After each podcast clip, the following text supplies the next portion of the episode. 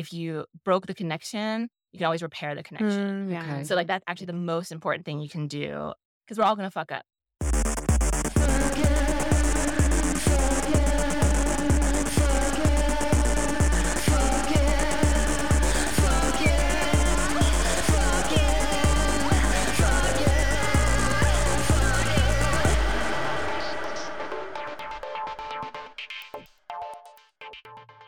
Hi, and welcome to Fuck Yeah, the podcast where we say fuck yeah to sex positive parenting.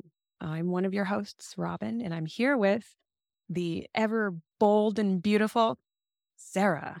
Hello. Uh, do you have any fuck yeahs this week?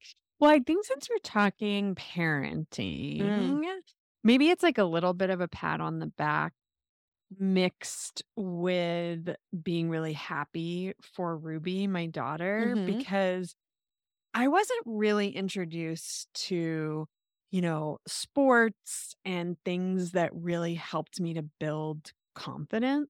Mm. And Ruby is she's in gymnastics camp and she's in aquatics camp and but mostly I think that I had some blocks around gendered sport mm. like gymnastics, ballet, things like that and those have been the things that she's predominantly been really drawn to. And I have to tell you after having seen her now for a year in gymnastics, the amount of confidence that she has in her body and the strength that she's building is just, I'm like, wow, these skills are going to really serve her.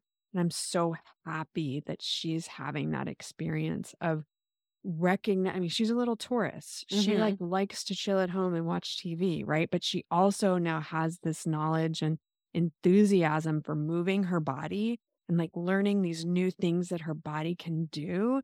And it is so cool to watch. Amazing. And I'm also just proud of myself for getting over my own fucking blocks Yeah. around it and like assuming that it's just kind of like a mean girl sport because I am seeing what value it has for her. yes. And so I'm so glad that my stuff didn't get in the way. because it's so important. It's like we don't, we're, I think coming from a gener- generation where, you know, we were pushed into certain activities because of the genitalia we were born with. And we really don't want to do that to our children. Yeah. But at the same time, we have to make sure that we don't stop them from doing it if that's what they choose. Yeah, you have to honor what they are drawn to and interested in and it's it's nice to see her stick to something too because there's just there's so much value in uh you know she's learning that she's not always going to be great at something at the get-go. Yes. I didn't learn that when I was a kid. I was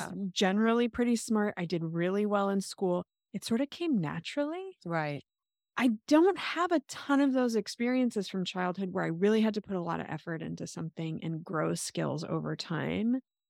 And it's just really cool to watch her going through that. Good job, Sarah. Thanks. Good job, Ruby.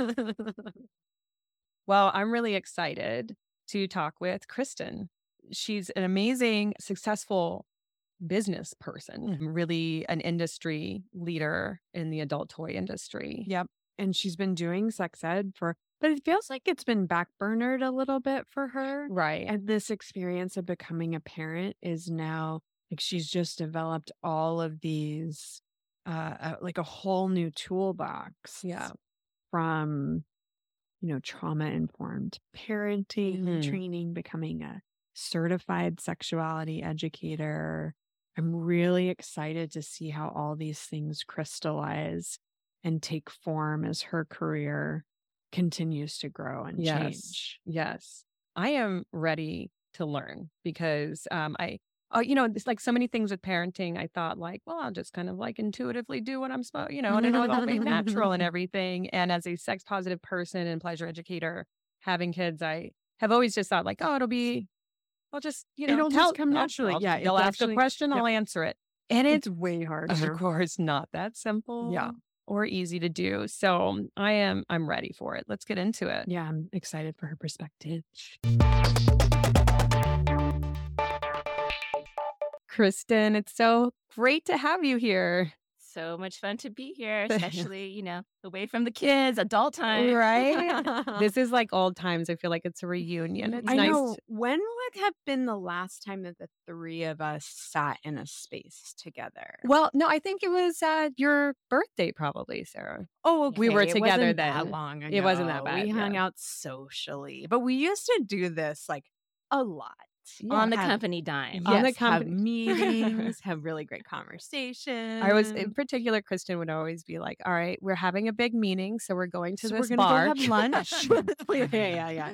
Oh, that was fun. Mm-hmm. We've had meetings in hot tubs. Yes. true. I miss those We can days. still meet in hot tubs. Vegas, Yeah. The yeah. next, the next one of these we can do in a hot tub. A Yes, special please. edition. So, uh, Kristen, are you ready for some rapid fire Yes. to warm you up? I hope I am. All right. Um, what was the last podcast you listened to? The last podcast I listened to, oh, um, it's kind of silly I love it. in a weird way because not very me, but uh, One Extraordinary Marriage, which is a really great marriage podcast, but it's really Christian. Oh, Oh, yeah, but I really like the way they break down. Um, it's like 20 minutes or 30 minutes. It's always on a particular subject about connection and obviously keeping your sex life alive. They do it from a very Christian, um, you know, background. But I find it, even though I'm not Christian, I find it really rewarding. Oh, that's so nice. interesting. What is uh, what does the Christian perspective give to? Because if they're still, are they sex positive and everything, or super progressive Christians, I guess. Um, you know, and uh, I started listening to it because my partner is Christian, and I've always been Oh. like, Yeah. yeah, you know, like organized religion is not my thing. Uh, but um, I really always appreciate her connection to spirituality, right? and um, and I think that the way that she was raised and her connection with her family is just really nice to see. And I think you know, religion has played a big role in that. So I thought, huh, I should listen to like this Christian sex podcast on relationships just because maybe there'll be some insightful things for my own relationship. And they're really just big on that their like sex life, they start to decline and how they kind of brought it back and how they keep connection and handle, you know, having kids and what, what we all do, handle, handle yeah, life. Yeah. yeah. You know, we all should be doing that though, of listening to different perspectives Yes. because I think that the humanity that connects us all is getting lost Yeah. right now in a lot of the like how we're fed content, the content that we seek out, you know, the different areas of the country that we live in and perhaps don't visit other places. So I love that. Yeah, that's really great. And I also feel like it's a great way to really see your partner because it's my initial Yeah. reaction is I'm just like, you know, and um, but that's part of your partner's life that is so important to them. And even if it's not something fundamental to your life, it's so great to see their point of view from that that way. Yeah, Good for definitely. I think that also there is just something like you were saying, Sarah. I think we all get in these bubbles, um, especially if you're a queer person, you you tend to bubble yourself even Mhm, more, bubble yeah. wrap yourself, I should say. and um, and I find that it's really limiting at the end of the day. I find that there, uh, I get really inspired by the things that are on the outside, things that I don't necessarily connect to in my daily life, and because then I'm just like listening to whatever the choir is preaching, you know, preaching to the choir is what they say, right? So Mhm, mhm. I actually avoid like the, I guess the podcasts that are a lot like me. I really avoid them. That's so great. I love this bubble wrap term.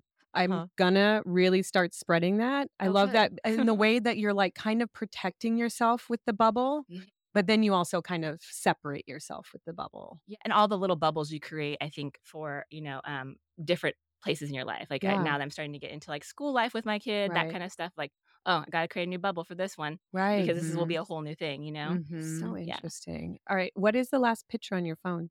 Okay, the only one I can remember right now is me taking a picture of my son's butt because he had, love you it. know, um, uh, foot, hand, and mouth disease, and he had little blisters on his butt. So I took them to send there. So I think that might be my, my last one. Hand, foot, and butt disease. Yeah, mouth, but you know, goes to the You know. too. yeah, but what is hand, foot, and mouth? Oh, your kid hasn't had it yet? no. Oh, Mine did a long time ago, and I don't actually remember what it is. It's rashy or what? Yeah, it's like blisters on the bottom of your feet and hands Right. and in your mouth. Um, Oh. it kind of presents as like maybe strep throat, but then all of a sudden we saw like That's right. They had Yeah. sores in their mouth. it's highly contagious. Um, so I was like, you know, when I found out what it was the day before, I remember he was laughing. He's home from school and he was he laughed or something at me and he sprayed my face. and I was like, ah, thinking it was strep throat. right. The next day when I found out it was this highly contagious disease, I You're like, seriously was just like, Did you get it? No, I didn't Oh, get it, but I also am on a very uh, strict regimen of of like mushrooms and um like pretty strong herbal, you know, regimen Immunity too. boosting. Yes, I think it's tinctures working. and stuff. Not Okay, okay. psilocybin. Yeah, yeah. No, but I I'm need like, that what too. kind of mushrooms? Yeah. For my mental health, but for my physical health. Who was your first celebrity crush? oh, I think my first celebrity crush was Prince. Yeah. Oh, Yeah, You win. yeah. You win. All right, which prince? Prince from like eight, like Prince, Purple Rain Prince. Like, I had a poster in my room, and I think I never knew if he was a boy or girl, and I didn't think I ever wanted to know, which really explains a lot of things in my life. Oh, I love it love so that. I much. wish So obsessed with my him. first celebrity. And just how he played with femininity. I always liked when I dated guys, I always liked my guys feminine, I like my women masculine. So Yeah, he was same. perfect for that. Gender fuckery is Yeah, attractive. Yeah. What was your first mode of masturbation? Oh, water. I love it. Yeah, that was water. just an accidental find. And How know, old were you? I don't remember the age. I missed, it was young enough that I wanted to play like slip and slide in the bathtub. So I'm assuming I don't know, six, seven. It was just so instant because that because water pressure is so uh, Yes. quick to give you an orgasm. But I don't think I knew what it was, you know. So I wanted to share it with all my friends. So I come over. Oh, so you you were that. I was kid. the person that like. Yeah. so what we're gonna do is we're gonna like put soap on the back of the bathtub that had a little bit of a slant, and you're gonna slide down, and then when you slide down, it'll feel really good. And that's just and so you slide down, and then the water would hit, you know. Wait, the so the vulva. water's coming out of the Yeah, so like the, The bathtub, faucet. and then there's like this, like the back where you would normally lean back and relax Uh-huh. in the bathtub. But if you slide, you kind of slide, and your butt kind of goes first, and it always like bounces to the end of where the water's coming. So it was like a play into a oh, water. I mean, if they made bathtubs big enough now, that could be a really fun like kinky activity, like Yes. slip and slide for adults or something. Oh my god. but I, there's nothing like that. This is my favorite question. It always is surprising. I I thought I mean I didn't start masturbating until I was a teenager and I thought most people did that, but so far most people we've interviewed started as children, Yeah. as uh, prepubescent. And I just I it's so fascinating and then it really makes, you know, it's going to lead into our conversation. What the heck are our kids doing that are all elementary school age? Is Javi in, in elementary Uh, yet? he will be starting this year. He's Yeah. So we are starting kindergarten, uh, you know, a year late. Nice segue, Mhm. I am so curious. I think you have a great sense of humor about parenting. and uh, I think you have to because man, it is it is one roller coaster. But I'm so curious what ideas you had about parenting or like what kind Mm. of parent you would be or what it would be like before you actually became a parent that now make you laugh. Oh man, I think the thing that is the, I don't know the biggest surprise for me is that you can't actually train yourself for it. I was Yeah. thinking about this a lot. I was like, you know, maybe it's, co- it's close to being like a sex worker. Like you can never be trained to go have sex with people that you Right. don't know. Like you have to just do it and then figure it out. And you probably have to deal with a lot of emotions and what comes up for you and um, having to give yourself in that way. And I just was like, that feels like maybe the closest profession to what it feels like to be a parent, maybe, where you're like, Mm. I, I went through so much or like an improv comedian or something.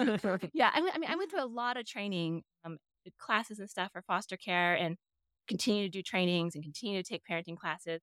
And I realized how like I wasn't really equipped, and well, I thought I was, and I wasn't. Right. And I think that that's the thing that maybe people tell you like you never really know until you're a parent. So true, but but even that statement didn't really settle with me. the idea of like, oh, parenting's the hardest job. And I'm like, sure it is. Yeah. And then now I'm like, no, for real. Yeah. It's so hard because it goes, it's every capacity of your life it gets it gets into and it's just nonstop. You know, it's like I thought I was gonna have like a kind of intuitive way of like flowing with my kids and all this stuff. And it's no, no. Yeah. It doesn't work that way. And it's just nonstop. Like I used to think like, oh, you just have to have firm boundaries. And now I realize it's not just that they test your boundaries once or twice or even 20 times. It's that you're you find out what your boundaries are because they push and push and push and then they'll come up and then they'll stop pushing in that particular way and they'll find a new way to like get in on you. Constantly evolving and changing. I mean, and that's the thing that uh actually like is a lifeline for me sometimes of like this is not going to this is going to change whatever this yep. phase is and when it's a great phase it's so sad when it mm-hmm. changes mm-hmm. but it's also like sometimes i have to go okay right this is a moment right. in time for her and it is not gonna stay like this. It will change. Yes. We'll yeah. grow out of it. Yeah. It's amazing how but I didn't realize that it wasn't gonna be more linear. Yeah the phases come suddenly. And they go back to something old and you're like, yeah. I thought we were done with yeah, that. Yeah, yeah, yeah. Like, oh my God. Seriously? Yeah. Keep um, you on your toes. Yeah. I think there's also something around like, for me at least, I had been, you know, again, talking about the little bubble I was in. I was like really in like a queer bubble. Usually only uh, a lot of cis men weren't around me. Like I realized I don't know many cis men in mm-hmm, my life, um, mm-hmm. which was fine by me. You know, like my dad was fine. You know, I have him, and I'm like I have a brother-in-law that may or may not want to see very often, but whatever. I had a couple. yeah. And so I had was like kind of on this mega like dude diet. Like I didn't have any dudes I around me. And then now it's like I have a and child. It's like I have a little dude. dude. I have a little dude. You have a dude. He's in your house. Yeah, and he's gonna get bigger, and there's gonna be even more dude energy, and maybe yeah. they even have dude. And I don't even know, but it just felt like, you know, I know that, uh, you know, I, I just completely believe that the universe brings you what you need, and I was surprised that this is what the universe thought I needed. Mm-hmm. Surprises me over and over again. And I also think that like I don't want to put him in a box. Like he might evolve into like not being uh, in this like very kind of masculine energy. Maybe he'll evolve into something else. You know, like he has changed so much in the like uh, three years that we've had him. So um, it's hard to say. You know, what will happen. I'm not going to like put them in that you know category. But for me now, it does feel a little bit like um you know, like sensitive because, you know, there's just not a lot of uh, conversations happening around like what does masculinity look like? What does it look like in, in child form?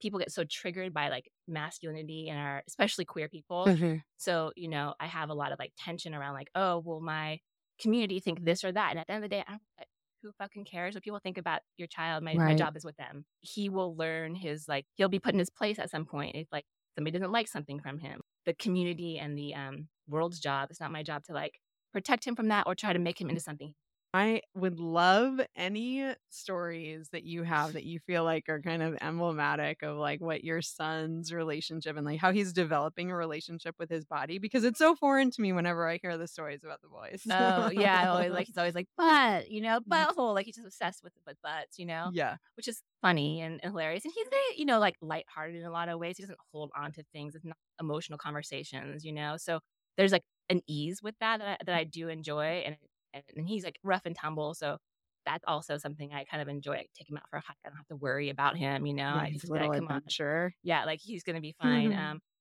but I think so. An example of um, something that's weird just happened recently is that he likes to make you know um, cutouts of bodies and then like build bodies. Like he'll like here's a body shape and he'll put things on top of it. Hmm. So he did like clothes or tentacles. Usually, usually penises and balls. Okay, okay, butts. Okay. Like he's really and he obsessed. found this activity on his own. Yeah. yeah. Oh, so amazing. is he drawing it or he's finding the pictures? He's drawing it and then cutting it and then layering like the body. So he made this like scarecrow at elementary school, or not elementary. Sorry, um, preschool. Preschool, and he like cut out like a penis and put it on there. And they kind of shamed him for it. One mm. parent was like, oh, like, yeah. what's going on here? Mm. And then mm. we had a talking to by his teacher oh, boy. that like that's mm-hmm. not appropriate. And I was like, I was like, in our family, it is appropriate. Mm-hmm. Our family body parts are fine to talk about. Will you not let him draw elbows and noses too?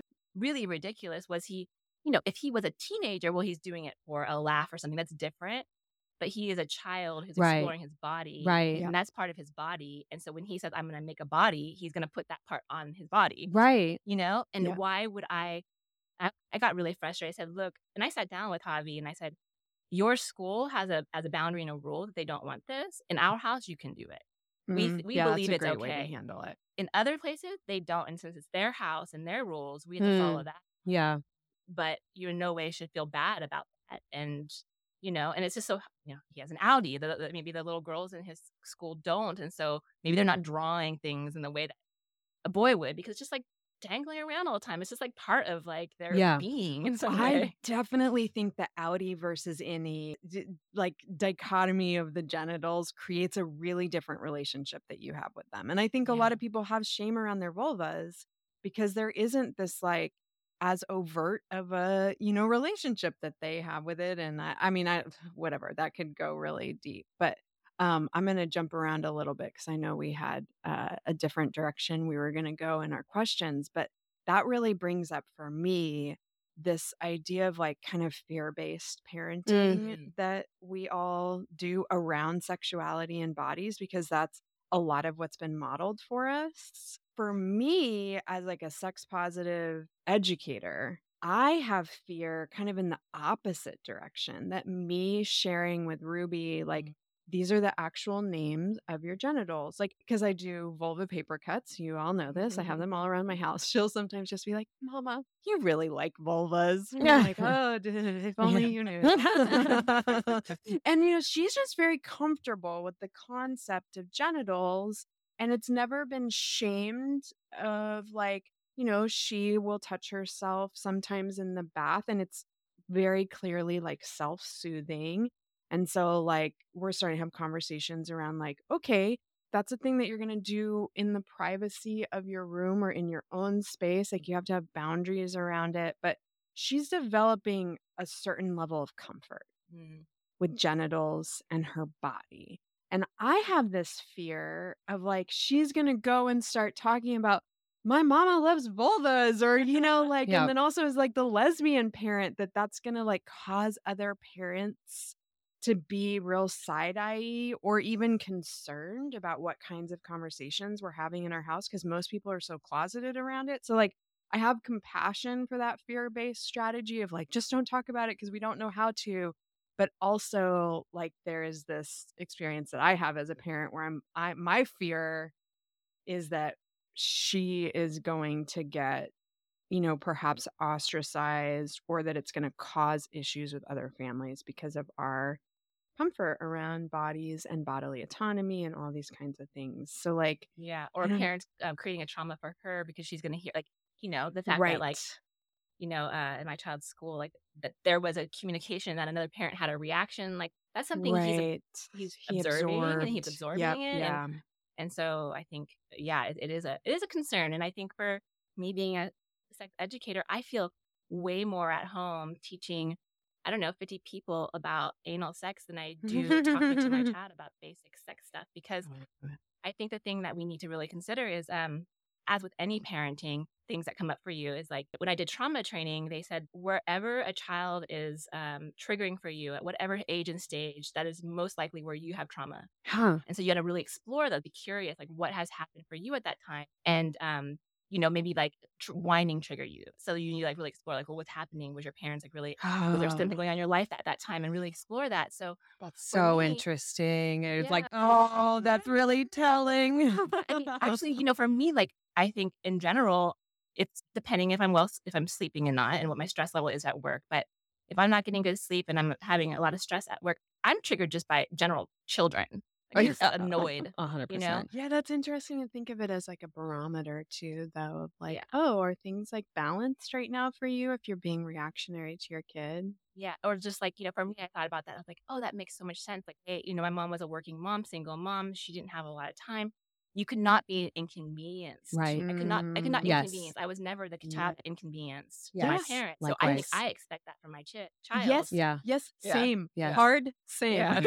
Yeah. and like that's a different era, obviously. You know, yeah, it's like the the eighties and stuff. Yeah, It's, like, latchkey. different. Yeah, Huh. but I do think that you know, exploring um, things that are triggering to you, um, the fear. I think the question is like how to kind of overcome fear. I don't think you can. And I read something um, recently that really stuck with me, which is that uh, you know, you're constantly wondering, "Oh, fuck my child up, and be a bad Yes. parent. What's an, you know? And they say it drives a lot. I don't know who said this, but I loved it it just really I go back to it. It says if you are like you are a good parent if you're questioning whether or not you're a good parent. Yeah. If you're not questioning it and you think you got everything yeah. down, Yeah. then you might be a good parent. you know, because like if you just are like, no, everything's great. And I have seen parents and I've like reflected on this and I know a couple of people in my life who I'm like, oh yeah, you don't you don't try to educate yourself on this. You don't you just complain about the kids and you hate being a parent. You don't like care. Not that they don't care about their kids, they but they don't do, like, but yeah. care in the way they don't question whether they're a good parent. I think that that kind of like fear that comes up for us is, is normal and healthy because it allows us to, um, when somebody's fearful, the best thing you can do is educate yourself. And so if you're fearful, it's fearful, like information yeah. that's coming up for you. Like, why is this causing fear? Why don't you feel confident to be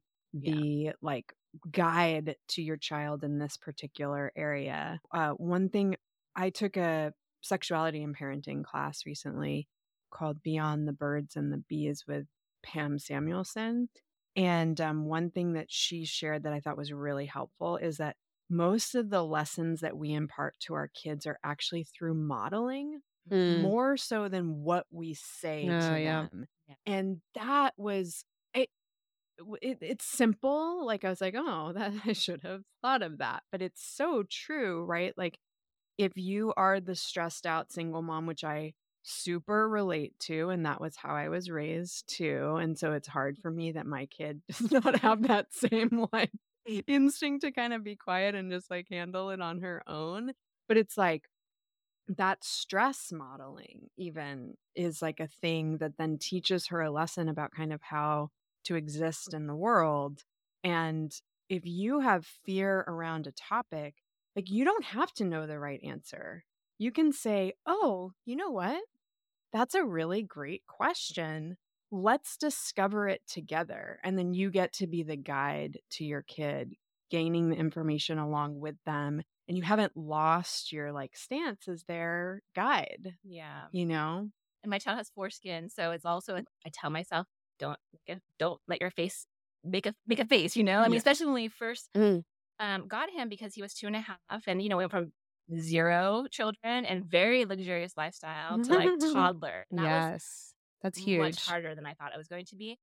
And then there was just the like, you know, having to educate my partner on who was never really around children. I had been around my nieces and nephews, educating my partner about like it's normal if you pull his skin back to clean and he gets an erection. This is normal. Mm-hmm. Don't make a reaction because then he's gonna internalize it. Mm-hmm. But of course there is that feeling of like, I am pulling foreskin. I'm this person's body. You know? yeah, like it feels like it feels weird. But why why Yeah. does it feel weird? Does it feel weird when I clean his ears? No. So it's something that like I continue to be curious about, like what was happening for me. I think again, being raised in the eighties, my mom was looking back for the eighties, sex positive, but I would say by no means in this era sex Right. positive. Right.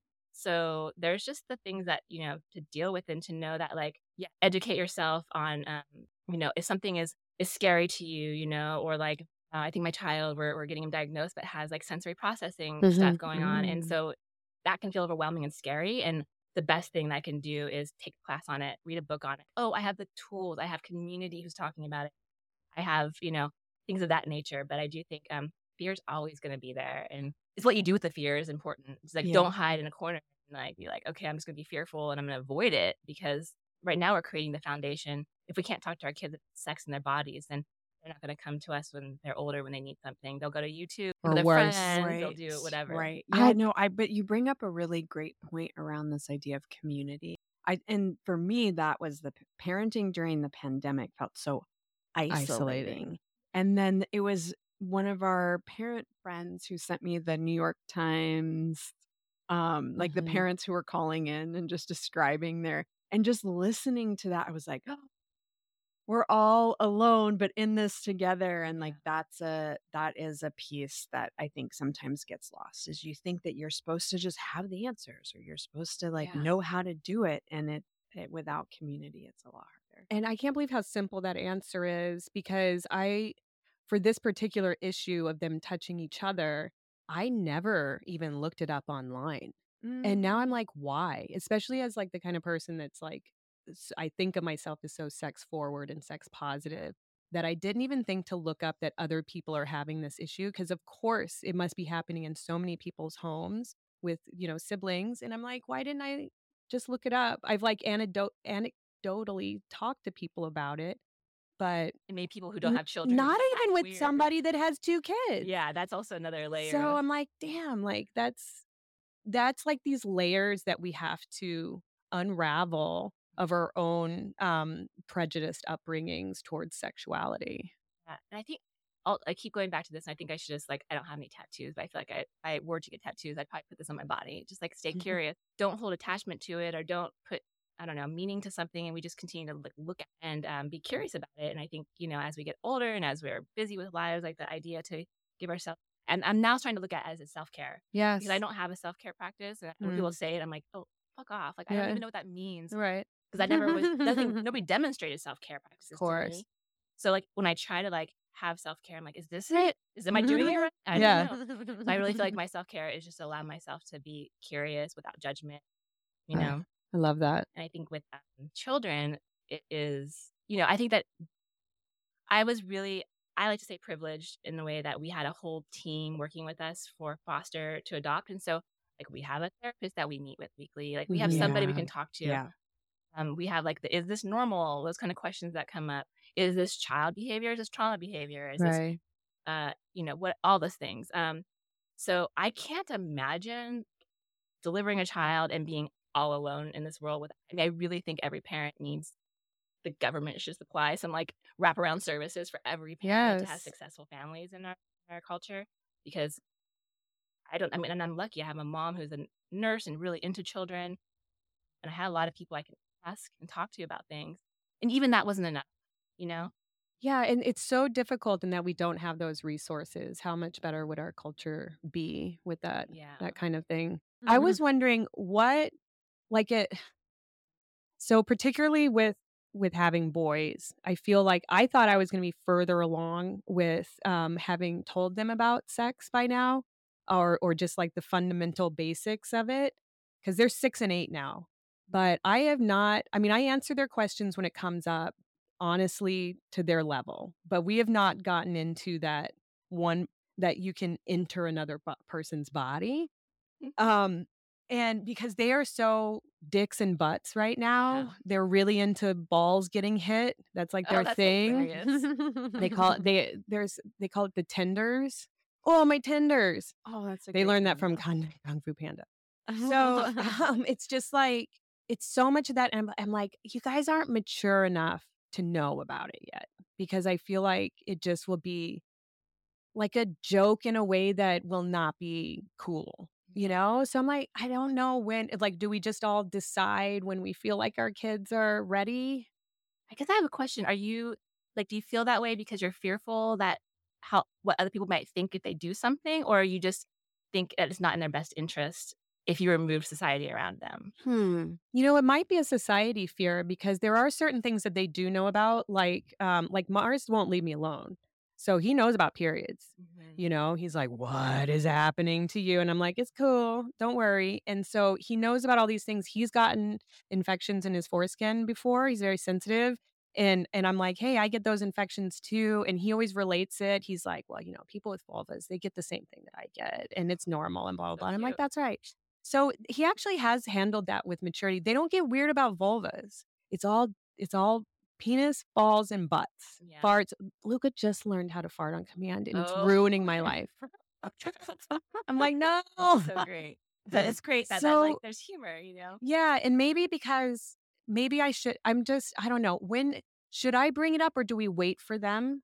Yeah, is it want to that know? You wait for it organically to come up, I- or And I personally subscribe to like talking about it from the beginning, and I realized that I was behind all of a sudden. I think it was pandemic. We were in our little, little bubble, so we were Mhm. not was we not really like forced with it. And you know, I also don't know how. I haven't completely found my script yet for um how to describe like if he starts ask, asking about his biological parents.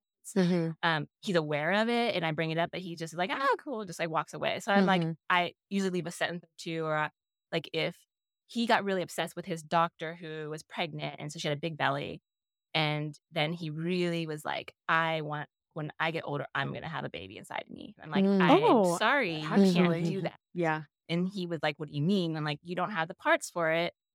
Um, y- you actually can't grow a baby. And he like freaked out. He cried. He just Oh. sobbed.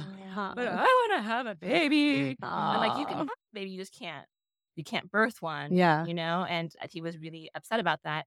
But um, but then I realized I was like, oh shit, you know, am I doing the parent the am I practicing the things I would preach. And so I actually got a book recently. Um, I actually brought it with me Oh. just because uh, Ooh, what makes a yeah, we gave baby. this to Ruby. and I loved Cory it because it's Silverberg. So good. yeah, it's super inclusive, a book Yep. for every kind of family and every kind of kid. That's actually not true though. Oh, So, you know, I um it's funny because I just actually bookmarked the page because they're and I got this book and I read through it and I was like, oh, I love the way they're describing how what what sex is. Or not Mhm. sex necessarily, but how how do you make a baby? Yeah. Without saying like, then people get together and a penis goes inside it. Like not that, you know? Yeah.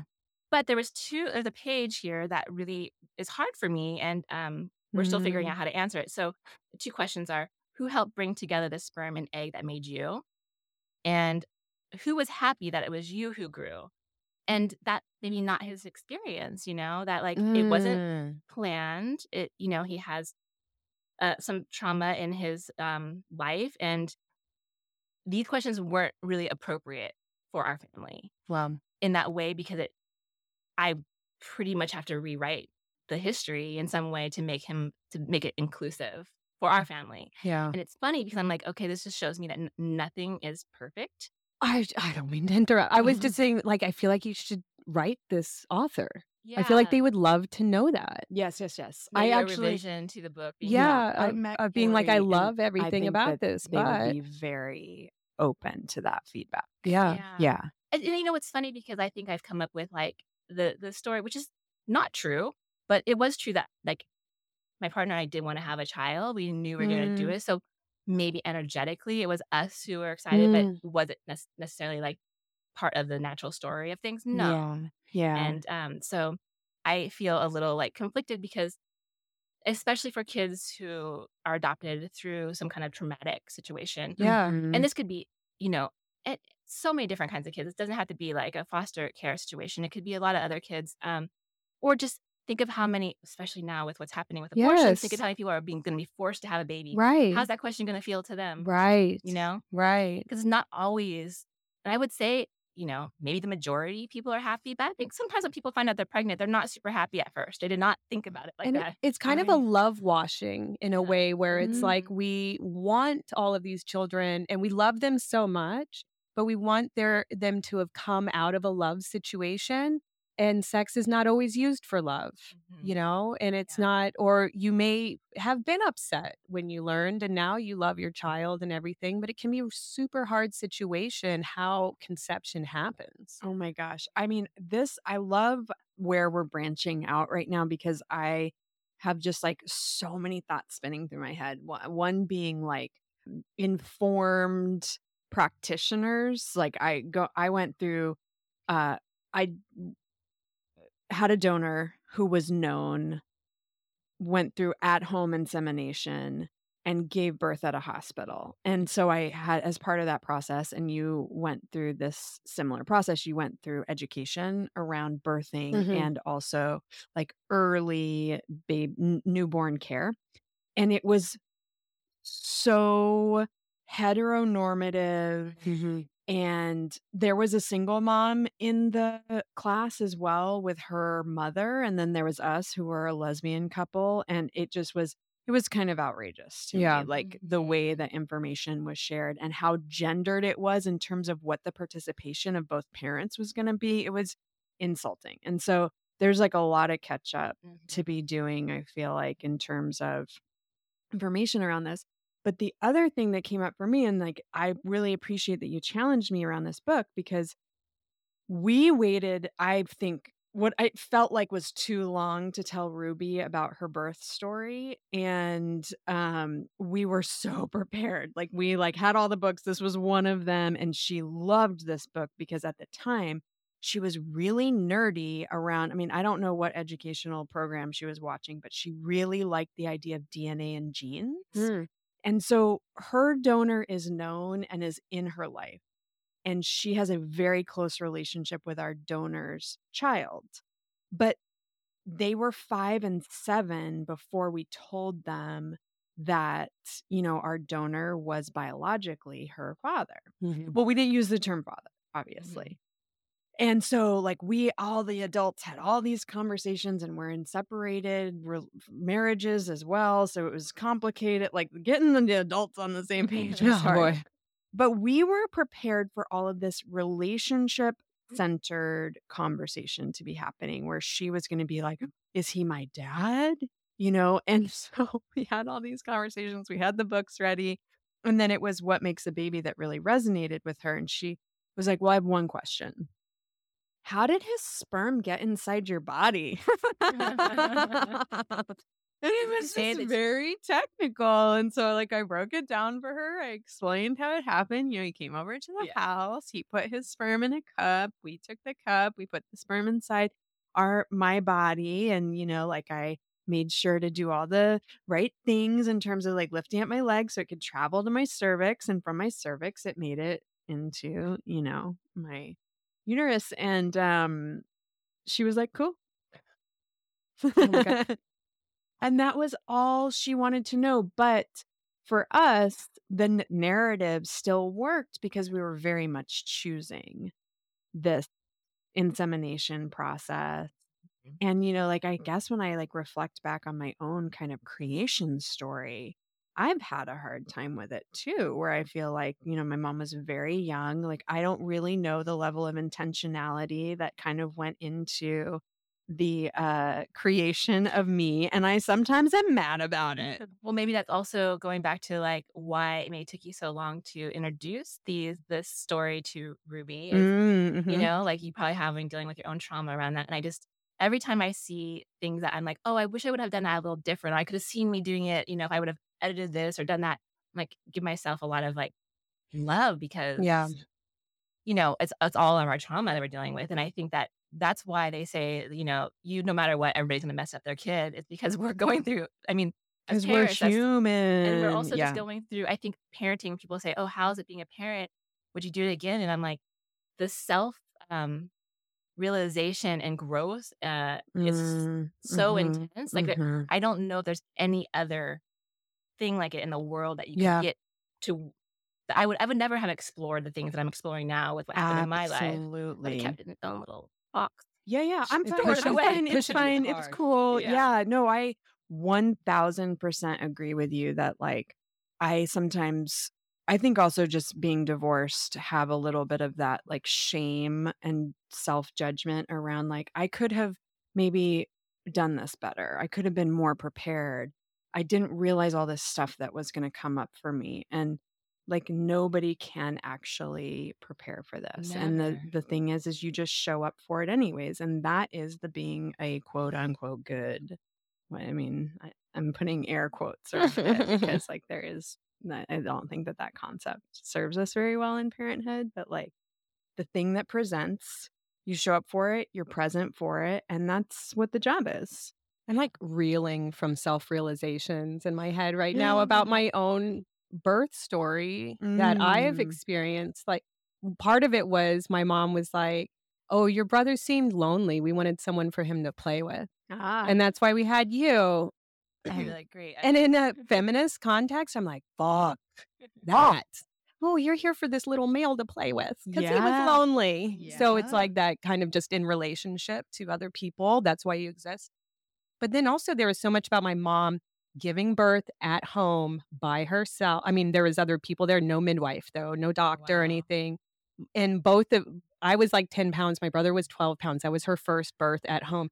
And she always talked about it as this like revelatory, wonderful, life changing Mm. experience and how wonderful. And she can't wait for me to go through it. And then my experience was I was expect I really was pushing for that natural birth because of that. And it was such a Mm. like like I don't even know how to talk to Luke. I haven't talked to him about his birth story because it was the most traumatic experience of my life. And um you know, I don't like I I don't he was like recently mom what was the worst day of your oh life? God.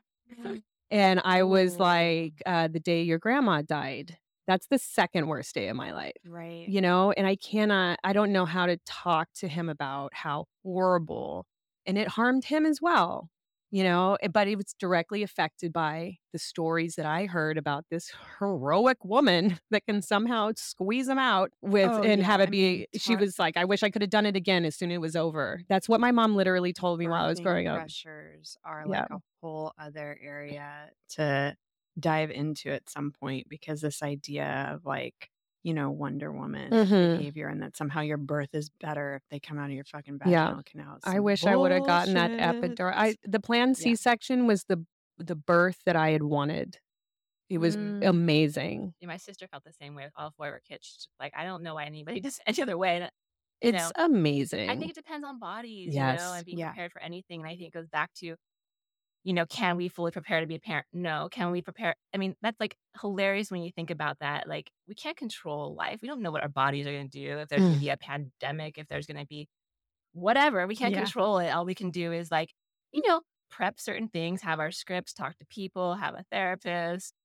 Think, you know, um, you know, preparation to me is about like saving for a rainy day. Sure, we can do that, but we Mhm. never know what kind of rain it's going to be. So Mhm. why don't we just like not have attachment to that? And I think there is so many scripts out there that people that was right for them, like with your mom having Mhm. you like, and that was magical. And I don't know how many women are like, I want to birth right away again. That's like Mhm. Yeah. I di- mean, a different I kind of human. I would Mhm. definitely not trade my birthing story. And I realize now, like, the one thing I want to call out is that Kristen was my birthing partner in addition to my ex wife. It was like really magical. And the nurses just kept coming in and being like, ah, the lesbians are fine.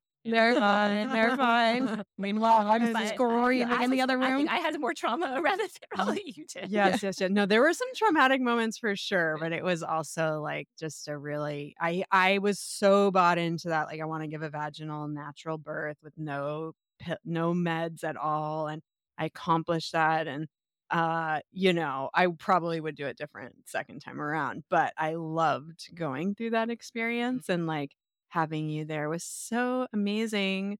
And now I'm also just thinking about like I want you to write the book that Mhm. is like what makes a baby, but from this more kind of like energetic and like really expansive uh perspective of like every birth story is a valid one and it doesn't have to be like a whole family of people who are like catching you with these big open Mhm. arms you know that there is like a universal love too and like an energetic love that you can tap into even if your birth is not doesn't have Yeah. you know we keep talking about the shadow side on the podcast, and that's like the shadow side of it. That it's important also, and we need to validate the the kids that go through that. Yeah. And I think we'd be surprised probably if we, because I think a lot of parents lie. You know, like how I was saying, I kind of Well, I straight up lied. Yeah. Yeah. I, I, I lied a little bit too when I got to those questions in the book. And I read the book ahead of time and talked to my partner about it. And we both said like how we might explain it, but the question's a little tricky. And so, you know, I mean, was it a lie? It was a stretching of the truth, but I, how many kids are lied to about their birthing story because everybody wants to have the perfect love affair and the, you were born from love and Mhm. all that. And I think, you know, uh, obviously there's a lot of books and, and um, studies now that, that talk about how um, trauma isn't necessarily the event, it's how our body perceives it. So if we're like, if if a child went through trauma during delivery and then we don't address it in some way, Mm-hmm. how- Mhm. I mean, there's always room to address it. I don't think you should be like, fuck, I no, but like, how do No, we but like, for real. it, you know? And I think Yeah. that that's something I know I will be on a, um, you know, definitely looking for you know, not answers, but like how I will describe it. And I already feel a little bit behind because my child's gonna be like six, and I'm like, oh, I better get on this, you know? Yeah. But that radical Mhm. honesty is like you at least get to own your story Mhm. and understand the ways in which we are all shaped by kind of what life throws at us. I mean, you might also believe that in a certain way we might choose these paths and these life Mhm. lessons on some kind of, you know, energetic level, but like to give someone the honor of like this is your story and I trust that you can own your own story Mhm. Yeah. is really like a kind of a powerful thing to do with your kids. I think, yeah, not trying to like put a judgment with the wrong word, but not trying to spin the story. You're feeling this is the story.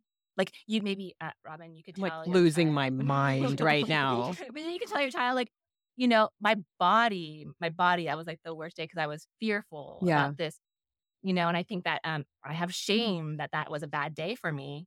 You know, I mean, maybe it's just like, you know, do kids understand shame and stuff? I don't know. But if, if the story is being told over and over and over again, then I think it just becomes part of them. And it's not about like, you know, maybe he felt, maybe later in life, he feels like, oh, this is where I get tension around. I Yeah. get fear around this thing. And maybe this is rude. I mean, we're going to learn so much in the next 20 Oh, years. Oh, absolutely. Oh I my know. God. Well, and like, you know, I have a lot of shame around my divorce, and it is something that causes my daughter pain, and mm-hmm. that she would talk. There was a period of time where she really talked about it a lot, and it was like, fuck, this is so hard. And like, you know, I don't feel like this was modeled for me very well of just like, in like instead of trying to fix the thing, just being Mm. like, I I know that that's hard for you. And it was really activated for her for a long period of time. And like all things, it changed. And it's right now she's in a stage where it's neutralized. Like Mm. it's just like, she's like, Yeah, I have two houses Mm. a lot of my friends don't have two houses. And she comes home now and she says to me, like, you know the thing that's kind of cool about having two Mm. houses, dot, dot, dot. And I'm like, wait, it actually works. Like, I didn't try to fix it. I didn't try to like shame fix it. Mm. and it did eventually just become part of her experience where she's like, yeah, I'm, I'm seen for this thing. And right now, for whatever reason, it's not causing, it's not a big source of her pain. Great. And, you know, and maybe Oh. later it will come up again. And it might, Yeah. yeah, that's what I have like to be prepared for. Yeah. She'll be like, Oh, yeah. Maybe when she You runs away you from sprinkle home. some hormones. Oh on my- yeah, running away from home and then like running away to your other home might be a really nice way to run away. You know what's nice about two houses? They're only two miles apart, and I can run away. yeah, that, I that's concerned if you run away. I am like, um, I'm realizing part of why I haven't talked to Luca about it is because I haven't dealt with it. Wait, wait, You know, and I'm just starting to reconcile that in my mind. but I'm going like, "Hol- when I tell the story back to myself of what happened, I'm like, holy shit, that was really traumatic. It was And and it was very- 10 days after that too, because he was in NICU. I Mm. haven't told him he was in NICU. Oh, yeah, that's really stressful. I met because we have pictures. I mean, I'm sure there's pictures. What do you? Well, there's no pictures really of him. I mean, I do have pictures of him in NICU, but there's not really pictures of him until we brought him home. And I'm just thinking about how, like, that, I mean, it's a huge impact on his life. And I wonder what he's experiencing now because he has anxiety and things like that, if it has to do with his birth or it's influenced by his birth and everything. And I, now I'm feeling very inspired to not only work through what my experience and how it's affected me was, but then also what's going on with him and starting to talk with him about it. Like, I think I need to sit down and have a talk with him, not right away because I got some shit to work out, but Yeah. soon because he's getting up there now. yeah. He's eight goddamn years old. Have you um read the book? I have not. I have it and I've like peeked through it. But uh, the body keeps. Yes, Score. yes, yes, Oh, yes. God, I talk about it all I, the time. Like Yeah, basically like, did book dense for me. club around it, and I have to Mhm. put it down. R- I It's haven't intense. finished it It's yet. intense. It is so intense and enlightening, and I find that people who are like, "This is the best book ever," I'm like, "Oh, you didn't have to read with trauma." No, I don't like it. That's why I, I opened it. I was like, God, damn it. I know I need. I need to read this. I It's know I need brutal. to read it, but I Yeah, have taken it's in. really good though. Yeah. And Yeah. I think that for me, it's like also remind myself, I have to read it. I can Yes, get the book. I could open up a page. I could read Yeah. a sentence yes. or two. I can read a blog about the book. I don't have to. How go permission giving. Yeah. I love that. Mhm. Yeah. No, I think that I that do it in small chunks for sure. Yeah. Um, but it has really helped me realize that um, that even though it's not a traditional trauma event, that I've had multiple trauma events that I have not reconciled. I've not gone gone through the trauma process of returning home and feeling the safety, you know, metaphorically, and that it's it's kept me in this trauma space. And now that I have a little room to breathe with the kids actually going to school, I'm like, what the what the hell? And my I'm just starting. I, I started to crumble, and now I'm having to like, all right, let's do the work because it's not it's not going to go away. You know, yeah, I'm super curious. Please share with me if you find I'm. I'm actually going to take a note to like, I, something I need to be curious about as well because my child, um, you know, was exposed to drugs in utero and also like for the first week after being birthed was in a um like a temporary foster home Mhm. where they put little, you know, babies while they're figuring Yeah. out what to do. Um, and you know, in those cases, like the like skin skin contact, all the love that is supposed to be like the most Mhm. important thing. Like, Yeah. what does that mean? You know, and I think, um, and I don't know exactly how the birth process went. As you know, there's no document of that. So, but I but I do want to understand like like if there was trauma during the birth process, definitely while I was in utero, there was trauma, and then also the connection thing. What is for like a body keeps the score kind of mentality? What happens when it's like an infant? Like Mhm. what does that look like? Because I don't think there's a lot, obviously, a lot of studies on it. I mean, we do know nowadays. I mean, that happened with Ruby. Like as soon as she came out, of the matter. She's full of blood and gunk and everything else right on the chest. You know. Yep. Mhm. Before, you know, when my mom had kids, they would take the baby Right. away. They'd Yep. make them all pretty, bring them back in a Mhm. little Yeah. bundle. Yes. So, um, and what did that do to us? I don't know. I'm sure we all have a Att- list of att- issues. attachment issues, Yeah. perhaps. but yeah, I'm really curious on as they do studies around this, like how do we find out like what's the appropriate way? Because I mean, as a child, like sure we could all talk about child trauma if we've gone through it, and we can say as an adult, like, oh, this happened when I was five, or this in 10 years old I did this happen. But you can't really speak to that. You just know something's different maybe Yeah. inside of you. Yeah. Yeah, well, and I think you and I took a workshop together, and I'm really trying to remember the sexologist who was leading this. Maybe it was Lori Mint, or I. Oh no, that about when they doesn't sound right. And the look on somebody's face when they're Yes, diapers- that yeah. there are um things that happen pre-memory. So like a lot of our resources are like mental health resources and so forth and dealing with trauma have to do a lot with like talk therapy. There's other somatic healing Right. practices obviously, but the stuff that happens pre-memory is pretty hardwired in. So it's a matter of just kind of ex- like knowing like okay this is a part of my hardwiring and then figuring out kind of from there like is there rewiring opportunities are there somatic healing Is- are there things that you know you go on a big run or you get out into nature whatever the things are for you that help when these things come up but you can't process that stuff that hits Mm. pre-memory in the same way that you can if you have a memory of the event. because there's no language to that memory and it's before our, our minds were uh, where your your memory is activated Yeah, it doesn't live conscious in the brain, memory. it just lives so in the it's body. deep body stuff. Oh my they said that um and that's the thing that stuck with me i think from that class which which was like you know there is this i'm talking about like this cis hetero world of like men who feel like they can't change the diapers of their daughters Mhm. which i think one of the reasons why i'm not with men anymore is probably that, that Just, like i could not handle that kind of yeah. behavior. But um and how like if you are kind of like oh you know making a face that the, the child yeah you know, absorbs that. And that was wild to me because I'm like, how many times? I mean, usually it's with poop, and I'm like, oh God, like, ah, Yeah. are you kidding me? Oh, like, eh. and like when you think about it, like I see actually my son have a little bit of sh- shamey is the wrong word, but like scared to say out loud he has to go poop. And I'm like, oh my God, did Yeah. I, did, did that come from me? Meaning, Mhm. oh God, you know, shit up the fucking back. I mean, Yeah, yeah, yeah. my face.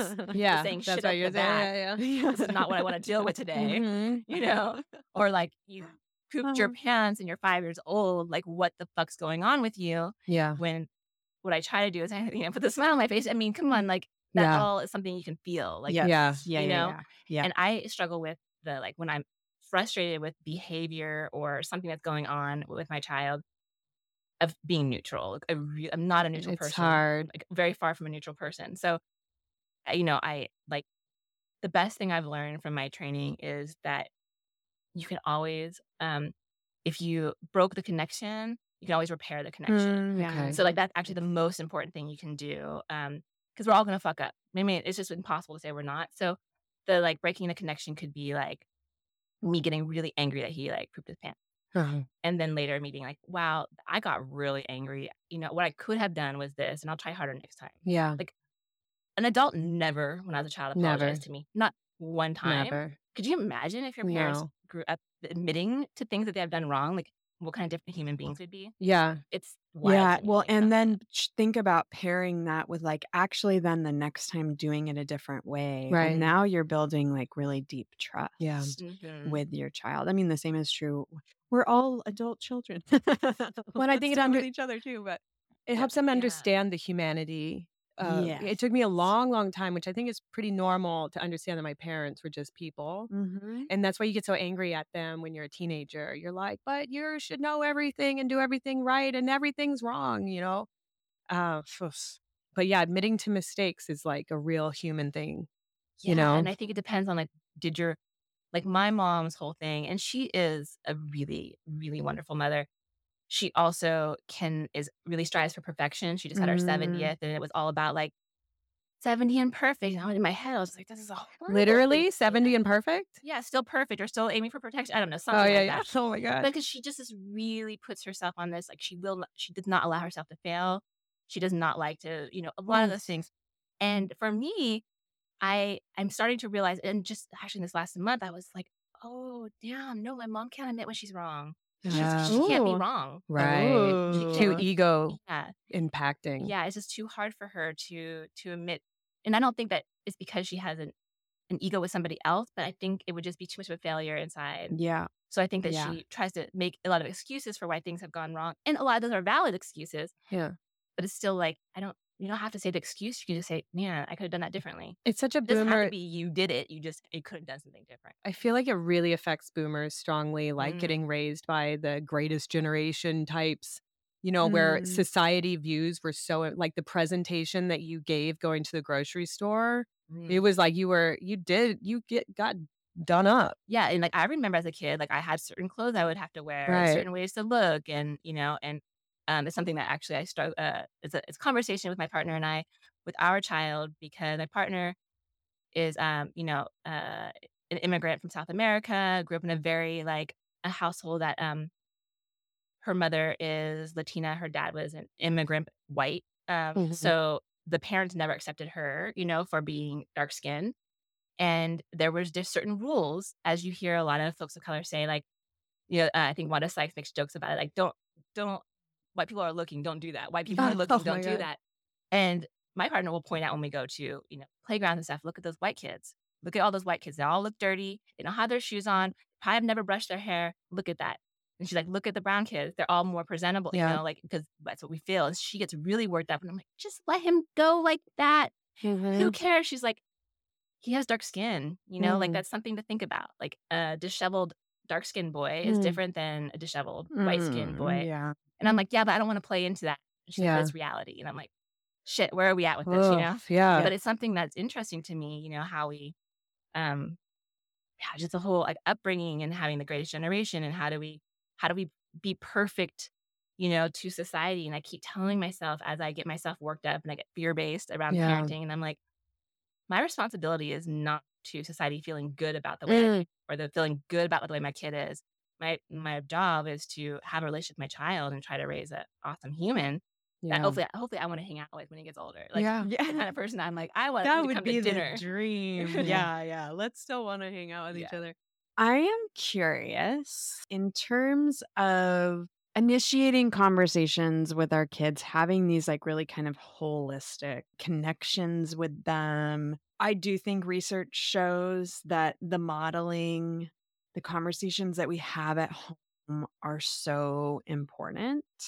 So if you're talking to a parent who really is at like step one in the Mhm. process, ground zero, whatever, um, what do you think is the first step someone can take? And whether it's like relating to consent or bodily autonomy or the talk, the quote unquote talk about sexuality, like where do people start? I think having a toolbox is super important. So, like in my toolbox, it is learning to admit when I'm wrong and apologize. Um, it also, I would say in my toolbox, I have the being curious and trying not to have judgment around things. Um, but if you arm yourself with those tools in like any conversation and anything you attempt to do as a parent, you use the same tools. And of course, tools develop. I'm sure I don't even know what it's like to have a teen. And actually, I'm starting to get fearful about it because I'm Mhm. like, it's going to be like a hot second. And then I'm going to be dealing with Here comes Yeah, fear. yeah, yeah. yeah, Yeah. yeah.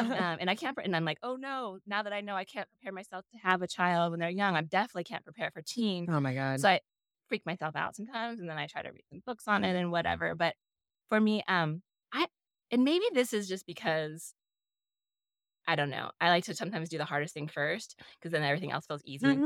I would say start with the sex education. Start with the thing that makes you the most uncomfortable because then you can demonstrate those tools that you have for me, you know, being that I apologize me. I could have said that better.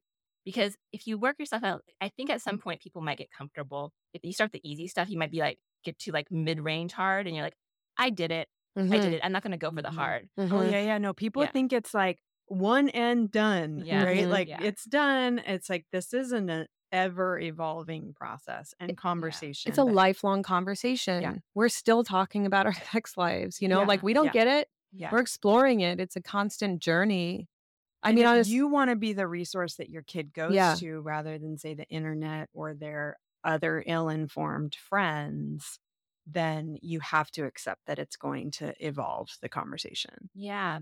I think another tool, one other tool too, I mean, I think this kind of falls under being curious, but um, anytime you get stuck is just to ask them questions Mm. because I think that we Yeah. we feel that we have to teach.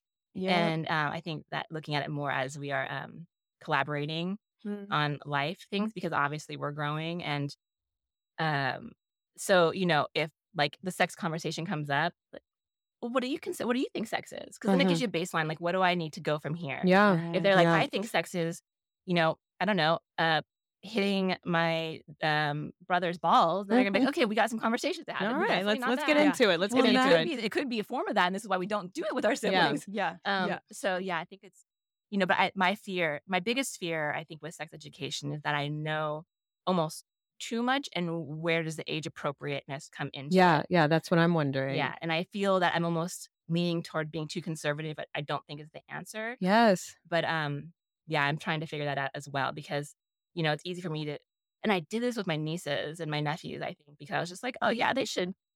It's easier with other people's yeah. kids. Throw them in the deep end. I'm always like, hey, yeah. when they're when you're ready, when they're ready, send them to me Mhm. so we can go over, especially like the the um the the pubescent girls that I know right now. I'm like, please come to me so I can tell you Yeah. so many things.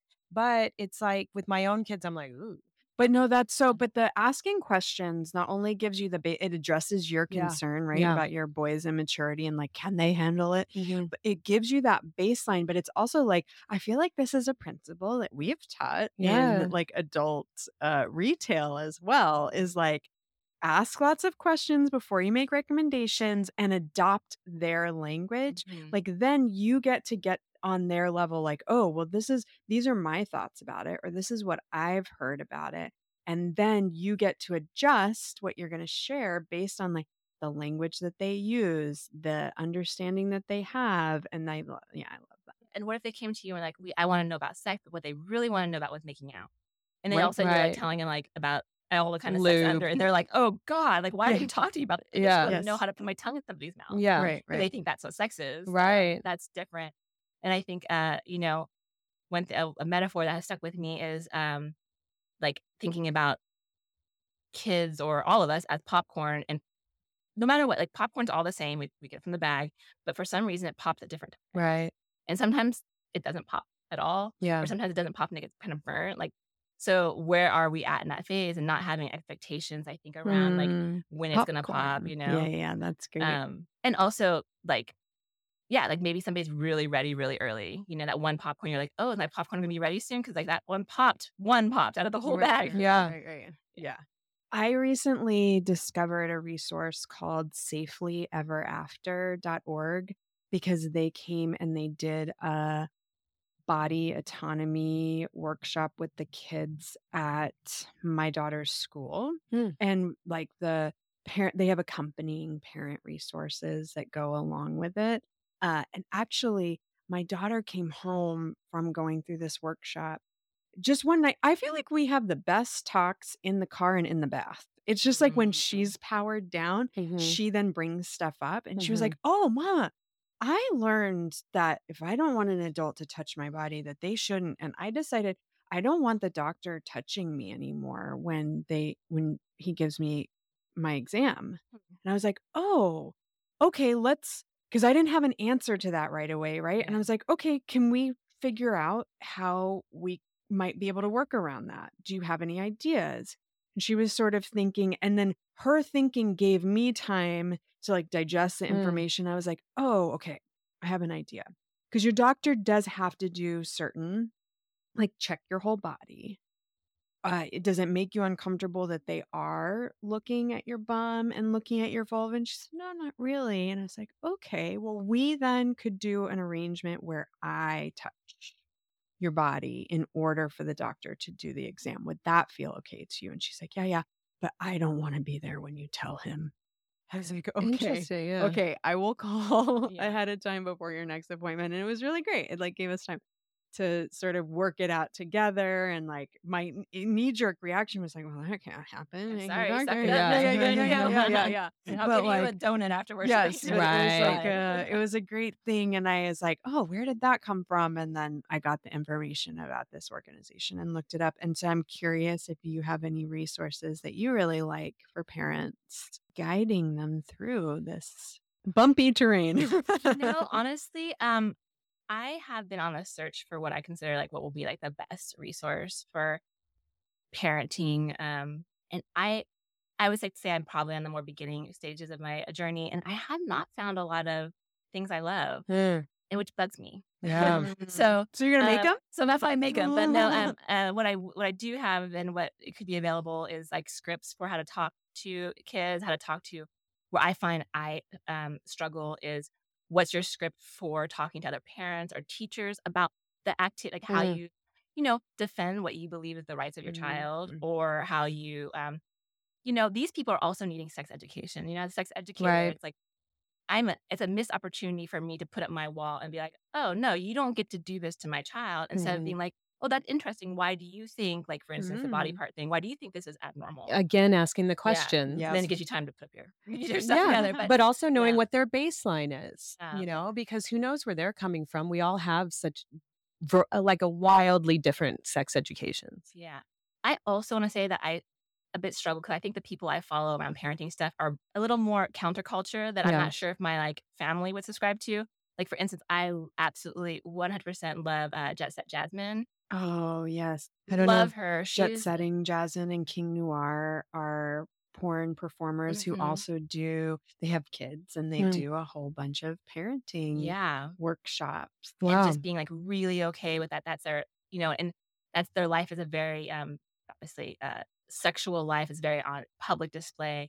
She's also a therapist. Mhm. Um really amazing to follow and I'm like, I yes, I love that. And I'm gonna take some of this and like digest it for what my family looks like. Because Mhm. as I said before, my partner's Christian. Me going with like um, you know, that kind of that kind of way of being with the children is probably not something that she feels comfortable Right. like we right, have to right, meet, right. you know, so we're in the middle. Yeah. And nor do I think I would be, um, you know, maybe as um, sexually open with my children as I think that they seem to be and how they talk about sex. And I Mm-hmm. don't think there's is wrong by any means, but I like trying to follow the people, um, the outliners, and and being like, oh, you're way more out there, more advanced, whatever you want to say, than I am. But I like that. I'm gonna take that Yeah. for myself. Mhm. So as far as with the Christian couple, like, okay, like I'm definitely not that, but I like this thing that you're Yeah. you know, doing. So I'm gonna Mm. take that and it's all like a buffet of picking and choosing. So I don't know. I think that I haven't gotten into um parenting podcasts as much because I think that I get really protective of my time. I'm like, I'd Mhm. like to feel like I'm off like time off of parenting sometimes. I don't Oh, really yeah. think about it. Um, but I do feel like I follow people on social media. I try to, you know, um, I'm in parenting groups. So I get a lot of that in like therapy and parenting groups. Mhm. So I think when I'm out of those groups, I'm like, okay, you know, let's. Yeah. I mean, You're putting in a about- lot of work. You do a lot more work than most people. Yeah, let's find out about crypto. You know, it can be all. It's 100. percent Also, my life being in sex, it Mhm. becomes a little like, I, I don't want to like live and breathe Right. constantly. I need some extra things that seem, I don't know, like how to garden. Like just Yeah. me a podcast on Yeah, gardening. seriously. when I think about working with parents, I always really want parents to explore their sexuality. So even though this is more about like kids and sexuality, I, I really Yeah. want to say like there is so much work to be done in our own sex lives, Yeah. and that work will really help your relationship with your child at the end of the day. Um, so you know, continuing like you know, following companies. I work for Fun Factory, uh, who have really great blog and information. Um, there's a lot of great sex educators out there. Follow people and you know, listen to what I have to say because you're going to have to like understand the information because your child at some point might get there and you might need to Mhm. discuss it. And also for your our own nurturing, you know, I mean, so many times as a parent, I'm not sure about you all, but like my sex life comes probably like last in the daily activities of things I need to do. I'm not like often sometimes don't prioritize it in when I consider there's a lot of stress going on. And since Mhm. pandemic, I don't know how much the stress has released but Mhm. like prioritizing your own personal sexuality is definitely a key component i think to having a toolbox Yeah. because if you're if you're having if you're struggling in your personal sex life and then you're meant to talk to your child about that you're going Mhm. to come with some baggage around that too yeah. Yeah. Or just not even like you were saying, like dealing with your own trauma. Right. Yeah. Like that is, a, I think, a great place to start. Guys, th- I swear this is better than therapy. We've been there's been multiple episodes where I feel like a weight is lifted and I feel really inspired and I feel like I have a lot of things to do now that I wasn't even wasn't on my radar because it was just like kind of pushed because there are so many day-to-day things and you're just trying to get them to school and do do your homework and like do Yeah. this and take a bath and like all that and um, there's some really hardcore fundamental issues that we haven't discussed that I'm feeling really good about bringing up now and Mm. asking some questions. yeah. You know, i think we talked about consent. I know we're wrapping it up but i was one thing i did want to say um that i am just in the process of moving to this this like next week. We're gonna sh- i'm gonna shift my conversation around consent because i've done this for years. No means no. No means no. I'm sure sarah's heard me a million times. Hobby no means no. Yeah, did you get consent? Like and it just goes i think one ear and the other but then i realized i'm not modeling what progressive consent looks like it's Mm. more like yes means yes and why am i using the no means no Oh, so i'm like fuck i need to switch this you know because Yeah. i realized especially in like masculine aggressive behavior that it's harder to stop something after it's happening yes. than it to start from the beginning Did you get a yes? Yeah. That's what I I a need to say. Did you get a yes? yes. Oh my, you're Yeah. blowing my so yeah, mind. that's the, where uh, california has gone i think this last year to a yes yes means yes uh, yes. uh, as a baseline Yep. for um I think like also Consent, like lawsuits yeah. and things of that nature. Like consent is this this is what consent means in our state.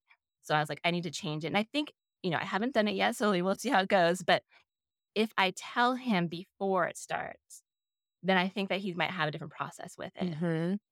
So I think you mentioned, Robin, that you're still at a very like um uh beginning stages around this Mhm. with the kids. And I feel like I've been stuck in the same no means no for years. No, I've been doing. I feel like it's been a lot of like bodily autonomy and consent Yeah. issues, and we haven't gotten past that for for years as well. And I'm, I need to. That's so wise. Yes means Yeah. yes. I think that Did you get a yes? up, right? And you're like, okay. Yes. Oh, I So one have I a lot to do now, guys. I'm feeling good about it.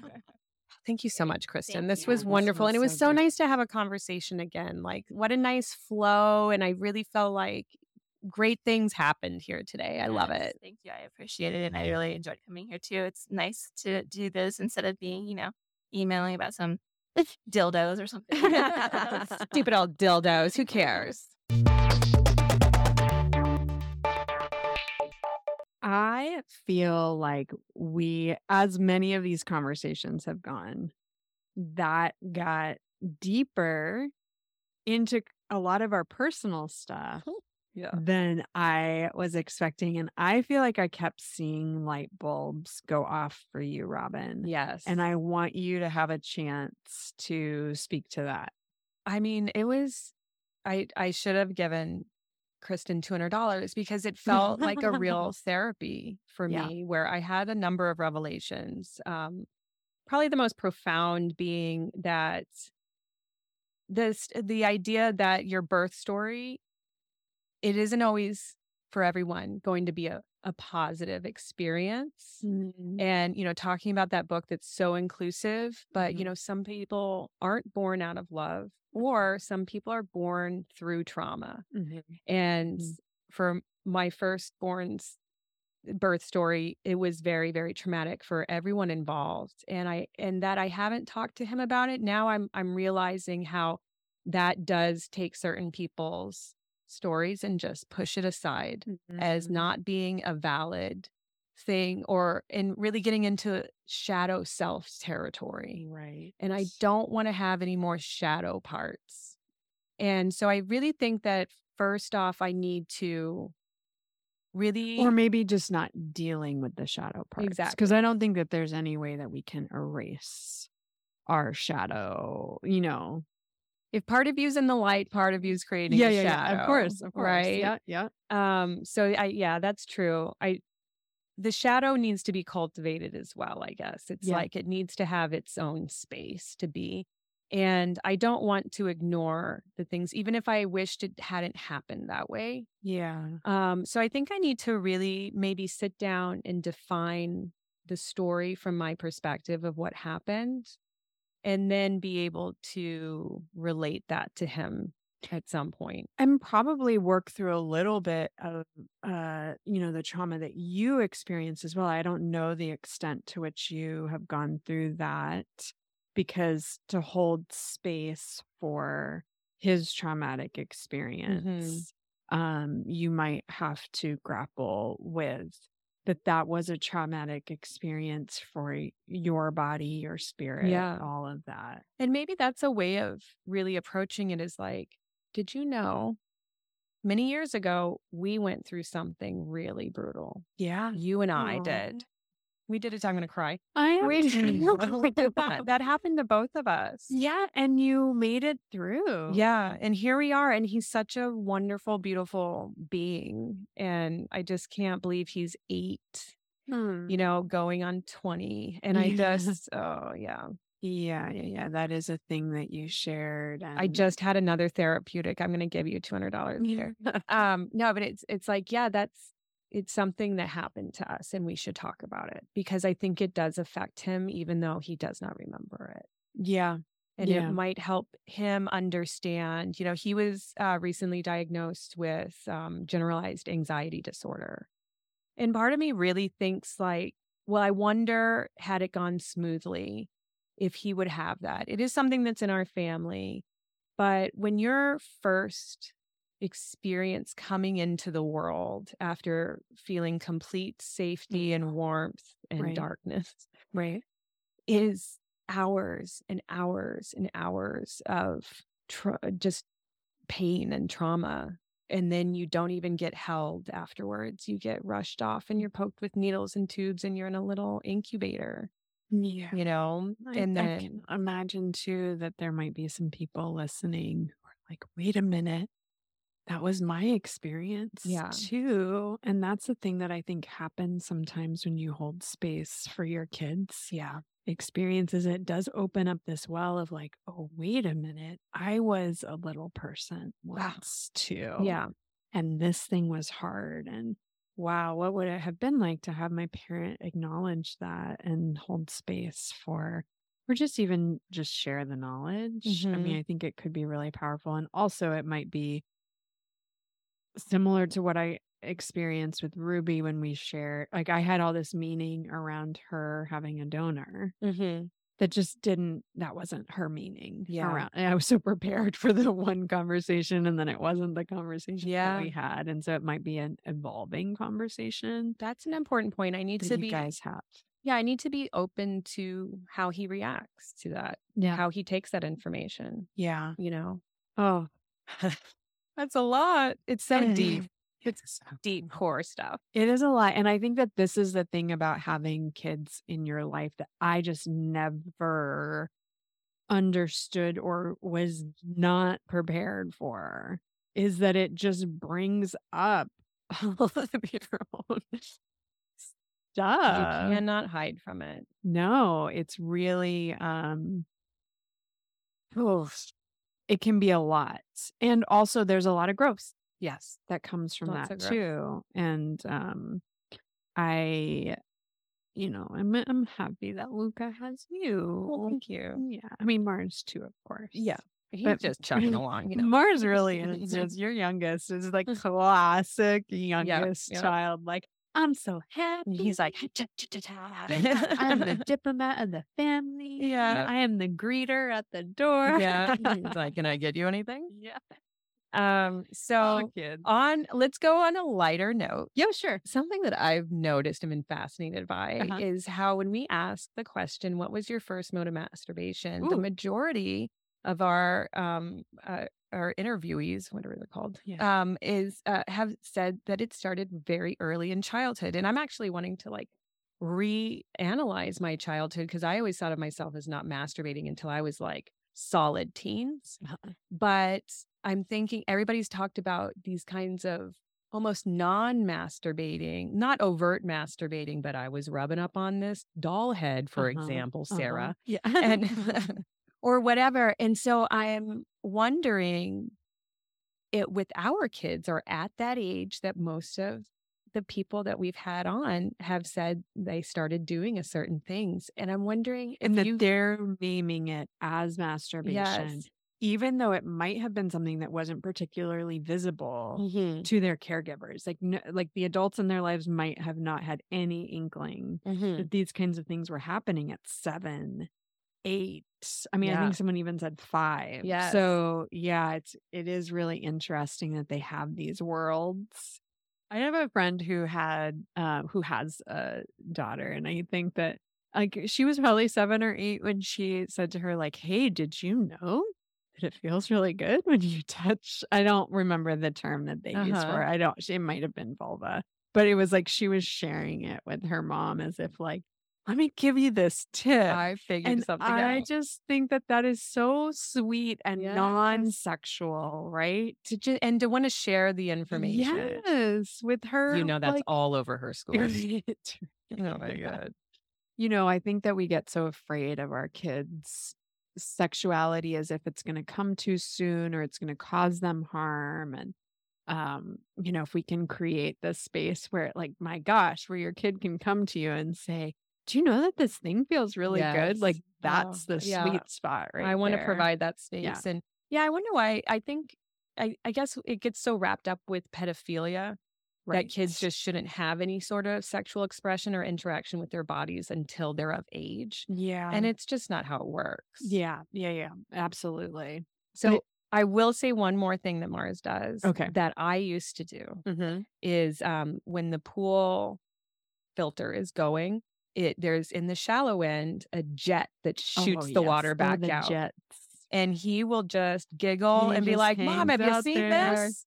It feel yeah, he'll Oh, hang out and he thinks it's hilarious and super fun. And that I think was probably my very first orgasm was in the pool on one of those things. Like I remember specifically everybody was like doing a pool thing at, a, at somebody else's house, a family friend's house. And then all of everybody moved into the jacuzzi, which was a little ways away from the pool. And they turned on the filter and they're like, Robin, come in the jacuzzi. And I was like, I'm good, I'm good. And I like I'm gonna just hang in- out on this jet. and I was like, I'm just hanging out in the pool, like at this one spot, and I'm just gonna sit here for you know for a while. And I thought at the time they have no idea what I'm doing. Uh-huh, and now as an uh-huh. adult, I'm like, oh my god, they're Yeah. like, my child is over there masturbating right, now. oh, kids. Kids. We've done it all. all right. Well, this was enlightening. to say the least. Yeah. I feel like a better, more grown ass person. Yeah. having done it, I grew within the podcast. Oh my gosh. For Mhm. everyone to hear. Mhm. laying it all out. Well, send us your questions, your fuck yeahs, your hilarious stories about your kids or your, you know, early masturbation stories Mhm. are welcome as well. Anybody got some more therapy to throw my way? I'll Venmo you, not really. But please, I am here for all of the emotional growth I can get. Fuck yeah.